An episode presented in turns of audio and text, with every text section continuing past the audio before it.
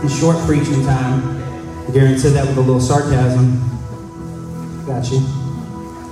But man, it is just so good to be here this morning and to celebrate what God has done. You know, we'll read our passage this morning and you know, just as we kind of navigate through this time and as we kind of enter in back into a time of worship at the end, uh, I, I, pray that everything we've talked about, we've talked about Advent, we've talked about what that means, these elements of celebration, these elements of anticipation about what God has done, what God is doing, and what He plans to fulfill and continue to do in our lives and for His people. You know, we've talked about knowing who the giver is, we've talked about understanding the gifts that He gives us. You know, we've talked about the promises of God. And this week I pray that if we understand one thing, that the greatest gift God gave us is His presence.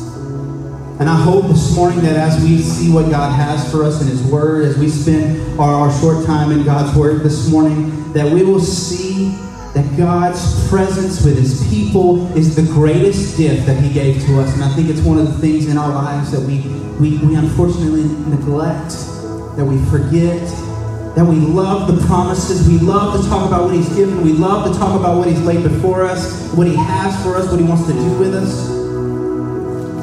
But I pray this morning we see the value in the presence of God, a nearness, a closeness to our Savior this morning. John chapter 1, verses 1 through 5 and verse 14, we're going to read together.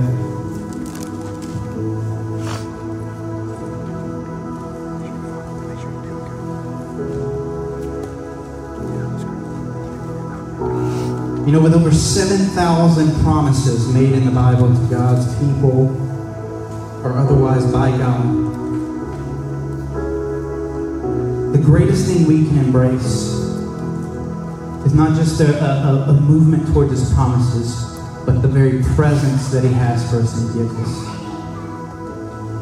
I wanted to start out in John chapter 1 because I think it's important that we establish who Jesus is in a sense of what we celebrate truly this morning and what his presence means for us in our day-to-day life. John chapter 1, verses 1 through 5, and then verse 14 says this. It says, In the beginning was the Word, and the Word was with God, and the Word was God. He was in the beginning with God. All things were made through him, and without him was not anything made that was made. In him was life and the life was the light of men. And the light shines in the darkness, and the darkness has not overcome it. Verse 14 And the Word became flesh and dwelt among us, and we have seen his glory glory as of the only Son from the Father, full of grace and truth. Let's pray. Father, I thank you for this morning. God, I pray this morning that we would just wholeheartedly lean into your presence. God, in every way, in every form, God, I pray that we would lean into your presence, God. Lord, I, I, I ask you to forgive us where we've neglected to acknowledge and embrace your presence with your people. God, that a lot of times we look at the outside world and, and, and, and, and say shame on them for not doing it, but God, too often in the midst of our own gatherings, God, we can become so, just so distracted that we neglect to acknowledge and embrace your presence. Father God, I pray this morning that we would see your presence and for what it means to us and for us in our lives. God, speak to us through your text. In Jesus' name we pray. Amen.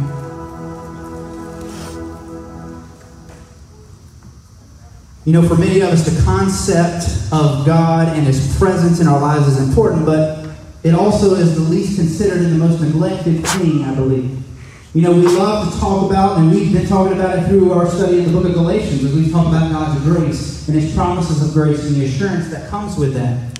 But I believe that too often, in the midst of that, we begin to neglect or even notice or see or, or interact with the very presence of God in our life. Because there is a difference. You know, when we talk about God, I'm not saying that there are spaces at which God is not present because we know that our God is omnipresent, that God is present everywhere. But there's a difference between being with someone and being in someone, being in Christ, being that this presence, this relational connection, where we talked about a couple weeks ago, where we could cry out, Abba, Father, this intimate relationship, this closeness, this nearness that we can have to a holy God, that even as believers, we can move ourselves away from that presence, that we can become so distracted, that we can become so involved with other things that we begin to miss that God is actively present in every moment, in every day, in every situation of our lives. And I wanted to start out in John chapter 1, and we'll find ourselves in Exodus 33 if you want to prep for when we get to that point. And I know you're thinking to yourself, how are you going to do this quickly? We'll see.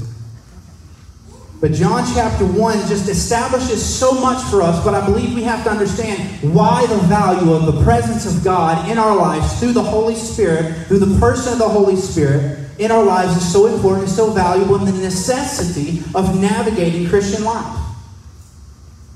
You know, he says in John chapter 1 1, in the beginning was the Word. We begin to see this creation narrative kind of laid out, very much mimicking Genesis chapter 1, where we see God being very clear about creation and the status of creation, where creation came from, and not only that, but who was present at creation. And he tells us here, he says eh, in Genesis 1 1, he says, In the beginning, God created the heavens and the earth. And so we see this kind of connection between these two verses where he says, In the beginning was the Word. So this Word was present. This word, word, comes from the word logos. And for the people at this point, they would have understand that word to have a very significant meaning. They would have known that this word communicated the power that set the world in perfect order. They would have known this word to mean the, the, the, the very elements that keeps the world going. That there's a lot of weight to this. That the word was not just a word, but the word was a power. The word was a presence. The word was a motion. And he says that the word was in the beginning. And so for us, we understand that what John is communicating here, because he spends the whole book of John establishing who the person of Jesus is. He begins here by saying, In the beginning was the Word. And we know that he is telling us that the Word is the, the, the physical manifestation of Jesus, is the Word.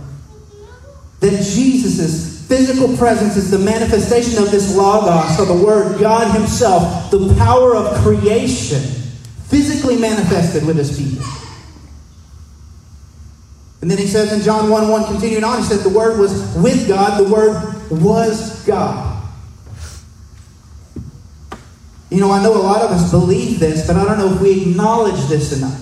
And it's very important that we acknowledge this because our doctrine in this separates us from how others may view this. That we believe that Jesus was God. That even though he was separate from God the Father, that he was of the essence of God, the Creator, a part of creation, a part of that work, a part of what God was doing amongst his people and for his people in establishing the world. That he was one with God in his essence, the second person of the Trinity, the sonship of God. And that it is, it is important that we, are, that we know that, that we're not talking about multiple gods, but we're talking about God himself in the flesh, dwelling among his people.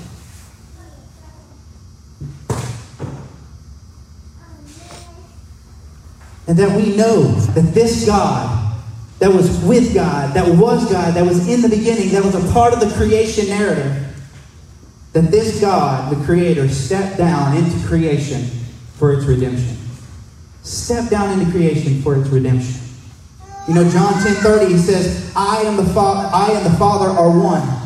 Philippians 2, 6 through 7, one of my favorite passages of Scripture. It says, Who though, talking about Jesus, who though he was in the form of God, did not count equality with God a thing to be grasped, but emptied himself by taking the form of a servant, being born in the likeness of men. The thing we have to understand about our Creator God who came and, and then physically manifested as the Word among his people, he did not give up his deity, he did not give up his status as God.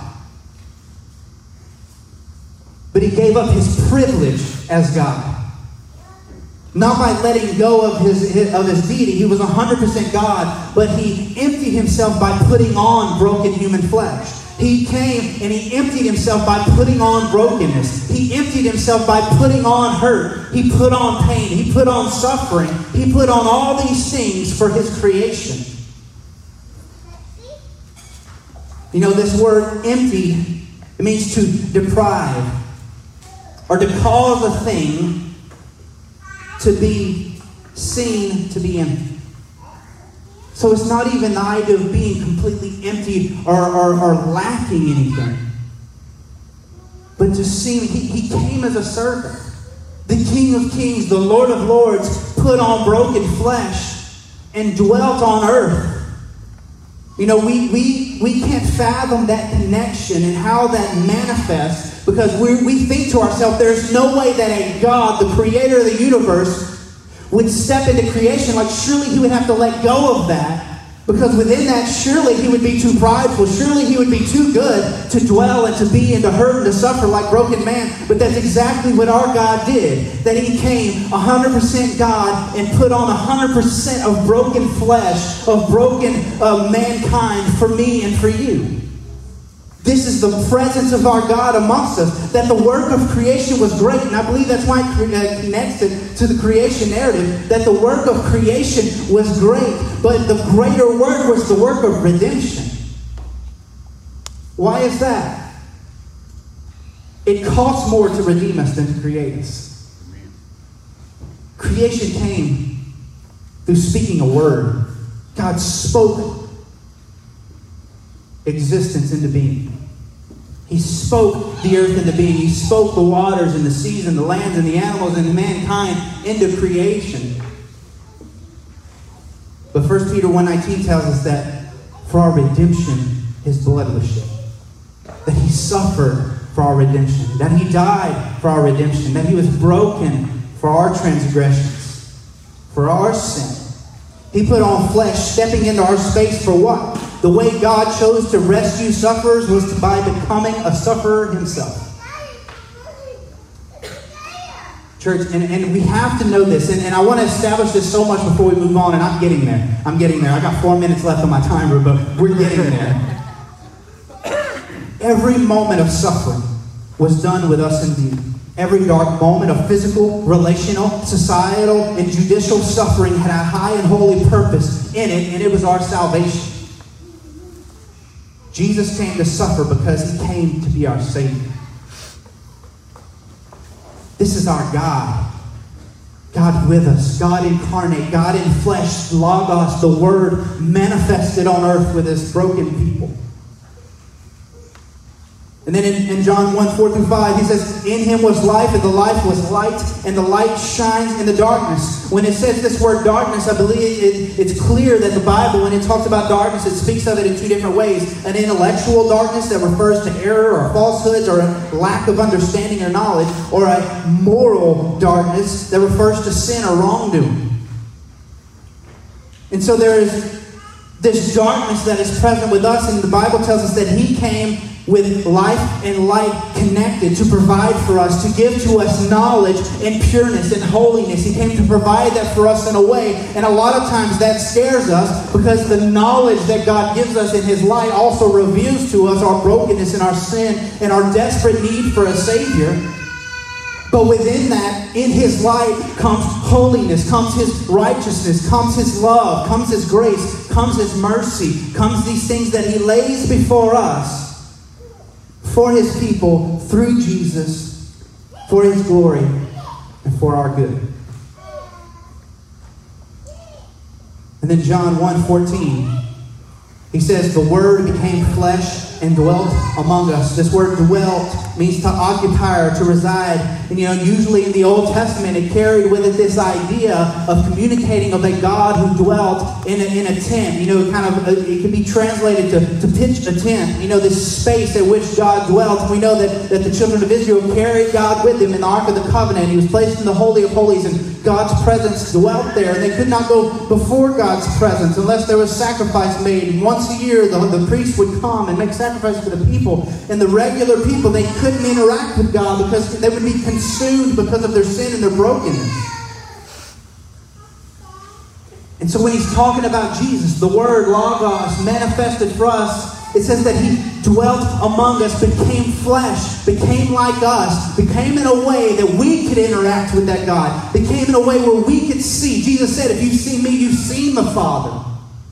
Came in a way where we could dwell, where he could dwell among us, occupy a space where we are. Be present with his people. And that's where we find the value and begin to see I pray for us as Christians as we move into the, to focusing in on the presence of God, that we see the value is beyond just being close to God, being having God present in this room in a sense of that He's everywhere, but having a nearness, a closeness on a personal level with a holy God in our life from day to day. Charles Spurgeon said this. He said, If God has come to dwell among men by the word made flesh, let us pitch our tents around this central tabernacle, do not let us live as if God were a long way off. Let us not live as if God is a long way off, but let us, I love that, let us pitch our tents around Him. Let Him be the central point of our community. Let Him be the central point of my life and the way I lead my family and the way that we lead and, and function within the context of our church, within our circles, within our places of influence. And so, for us, what is the challenge? The challenge for us this morning is this that we would be embracing His presence and not just His promises. Because we love to talk about God's grace. We love to talk about His purpose. We love to talk about all the things that He has for us. But can we understand and know that there is a way in which us, even as Christians, that we can live our life neglecting to acknowledge and embrace the presence of God, even in the midst of chasing after His promises? And then in Exodus 33, this is where we find ourselves there, and then we'll finish up. Exodus 33, if you can turn there with me, if not, it'll be on the screens. Exodus 33, the children of Israel have just sinned greatly and rebelled against the holy God. As Moses is up on the mountain interacting with God, receiving promises and truths and the law from God, the people begin in Exodus 32, begin looking for a God to worship, a physical manifestation to worship, something that they could worship. They got distracted. They began to rebel they began to look outside for something different. Within that, during this time, they're on their journey to the promised land. God is leading them, protecting them, providing for them. And in Moses' interaction with God, this is what God says to Moses. He says, Go up to the land flowing with milk and honey. He says, But I will not go up among you, lest I consume you on the way, for you are a stiff necked people. You know, I think that's very interesting. You know, as God is telling them, you know, we have to understand this isn't God changing his mind. This isn't God being convinced by anything, but this is this is a way at which God is being communicated and revealed to us so we can understand the weight of our sin and our rebellion. In Psalm 106, 21, it says that they forgot God, their Savior, who had done great things in Egypt. And then what did God tell him, though? I think it's interesting that we see that in verse 3. What did God tell him? He says, Go up to the land flowing with milk and honey. Isn't that the place that he had been telling them that he was leading them? This is the place in which he said that he was going to go. This was the promised land. He's describing the promised land. God says, Go. Go to the promised land, but I will not go with you. Because of your sin, because of your rebellion. He says, Go. So they have a clear path to God's promises. They have a clear path to this way. He even says right before this, He says, I will send an angel before you, and I will drive out all the nations that are in your way. God says, I will make a clear path to the promised land that I've given you, but I will not be there.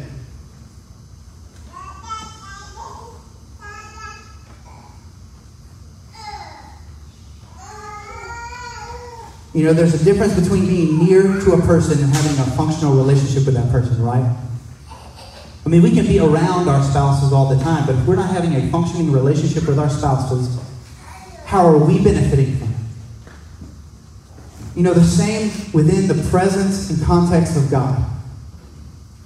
I mean, God is always present. God is omnipresent. God is everywhere. But within the context of that presence, how are we benefiting if we're not engaging and embracing what He has and who He is? You know, Moses intercedes here. He brings up a beautiful picture of the life of a believer when we consider and seek to live with and in the presence of God, living in the presence of God, walking in the presence of God.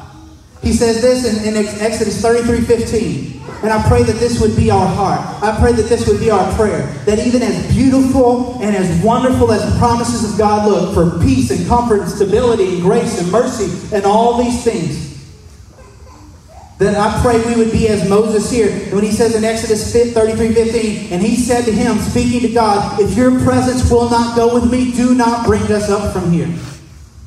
Moses tells him, I don't want the promises without your presence. I don't want what you have unless you are there, God. You know, I think there's a lot in our lives we pray for that we want.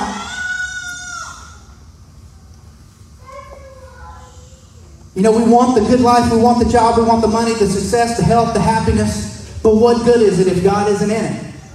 What good is anything if God's presence isn't there? If we're not acknowledging God daily, if we're not praying without ceasing in the way that we live and navigate and think and interact with the Holy God if God's not the central point, dwelling among our, our, our hearts, dwelling among our lives in the midst, in the very center of our spiritual life, then what value is? What are we following? What are we being led by? What are we being empowered by?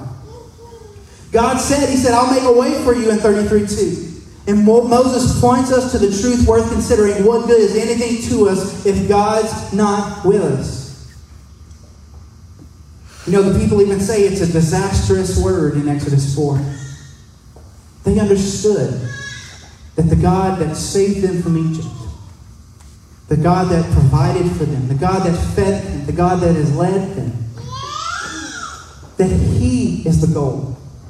That it's not just the promises, that it's not just what He wants to give us in the sense of His grace and what He has done for us but it's in the truth of what He's revealed. It's in the truth of what He's providing. It's in the truth of what He has for us.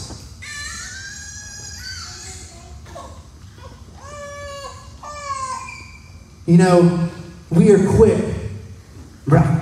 We are quick to cling to His promises. We are quick to cling to His promises without living in His presence. And His presence is the promise we need the most. His presence is the promise that we need the most. Because it, it, it, doesn't matter, and they understood this, that there is no geographical or social position that could replace or replicate the satisfaction of God Himself in acknowledging God, being close to God, having an intimate connection and nearness to God in our hearts and in our minds, and how we connect with Him. And then for them, Moses intercedes, and for us, Jesus has been our intercession. He is the key to God's presence for us that we would dwell, that He would dwell in us through the Holy Spirit, because He is the way, He is the truth, He is the life, He is what God has given us to enter into that presence. That in Christ we are made righteous, not by our own righteousness, but Christ's righteousness imputed or on our behalf, given to us. And so, what does His presence mean to us? When we engage God for his presence. And the worship team, you guys can go ahead and start making your way up. And we're going to end with a time of worship this morning as we celebrate the presence of God and what that means for us. But what does his presence mean for us? Why is his presence the most valuable promise that we should be clinging to? The first thing is that in his presence we can rest.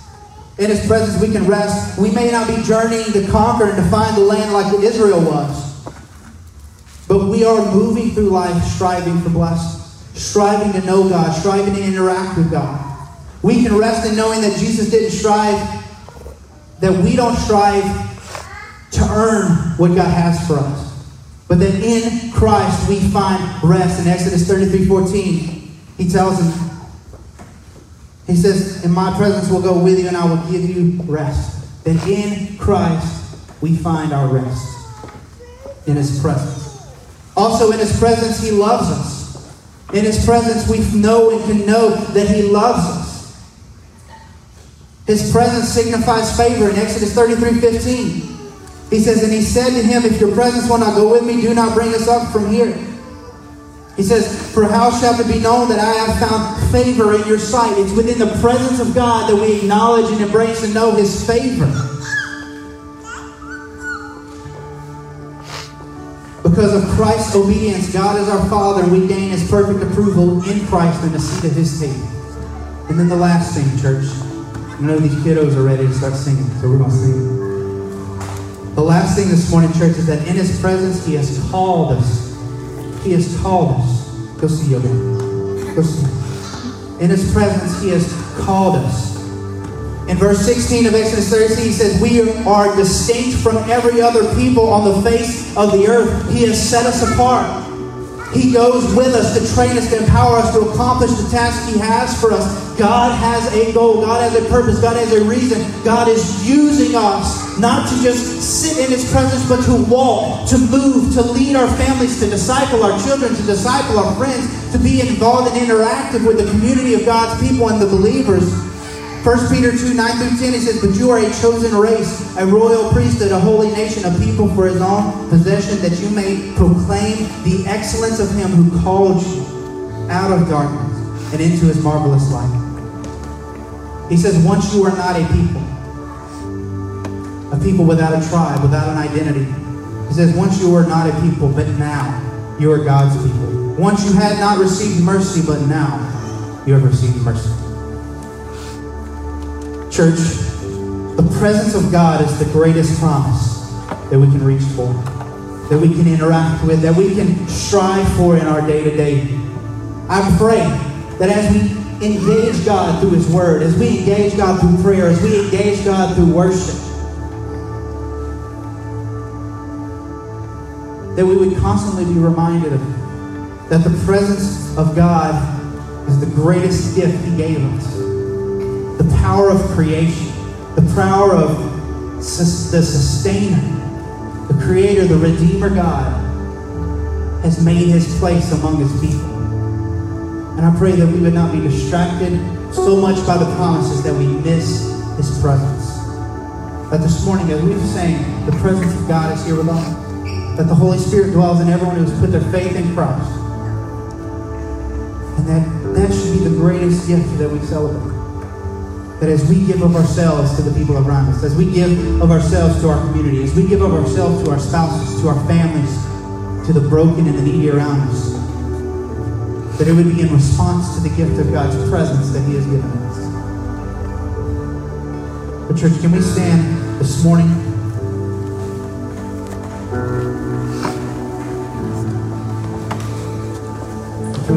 Together and celebrate? His goodness. I'm going to pray for us. Father God, I thank you. God, I thank you for what you've done. God, I thank you for what you're doing. Father God, I pray that we would never be distracted. Father God, I pray that we would miss your miss and put away the, the distractions of our life, God, but rest in your presence. Knowing what you've done, knowing what you're going to do, knowing who you are. That God, the creator of the universe, dwells among us for our good, and for your glory. Lord, be with us. Help us for we love. Thank you, Jesus.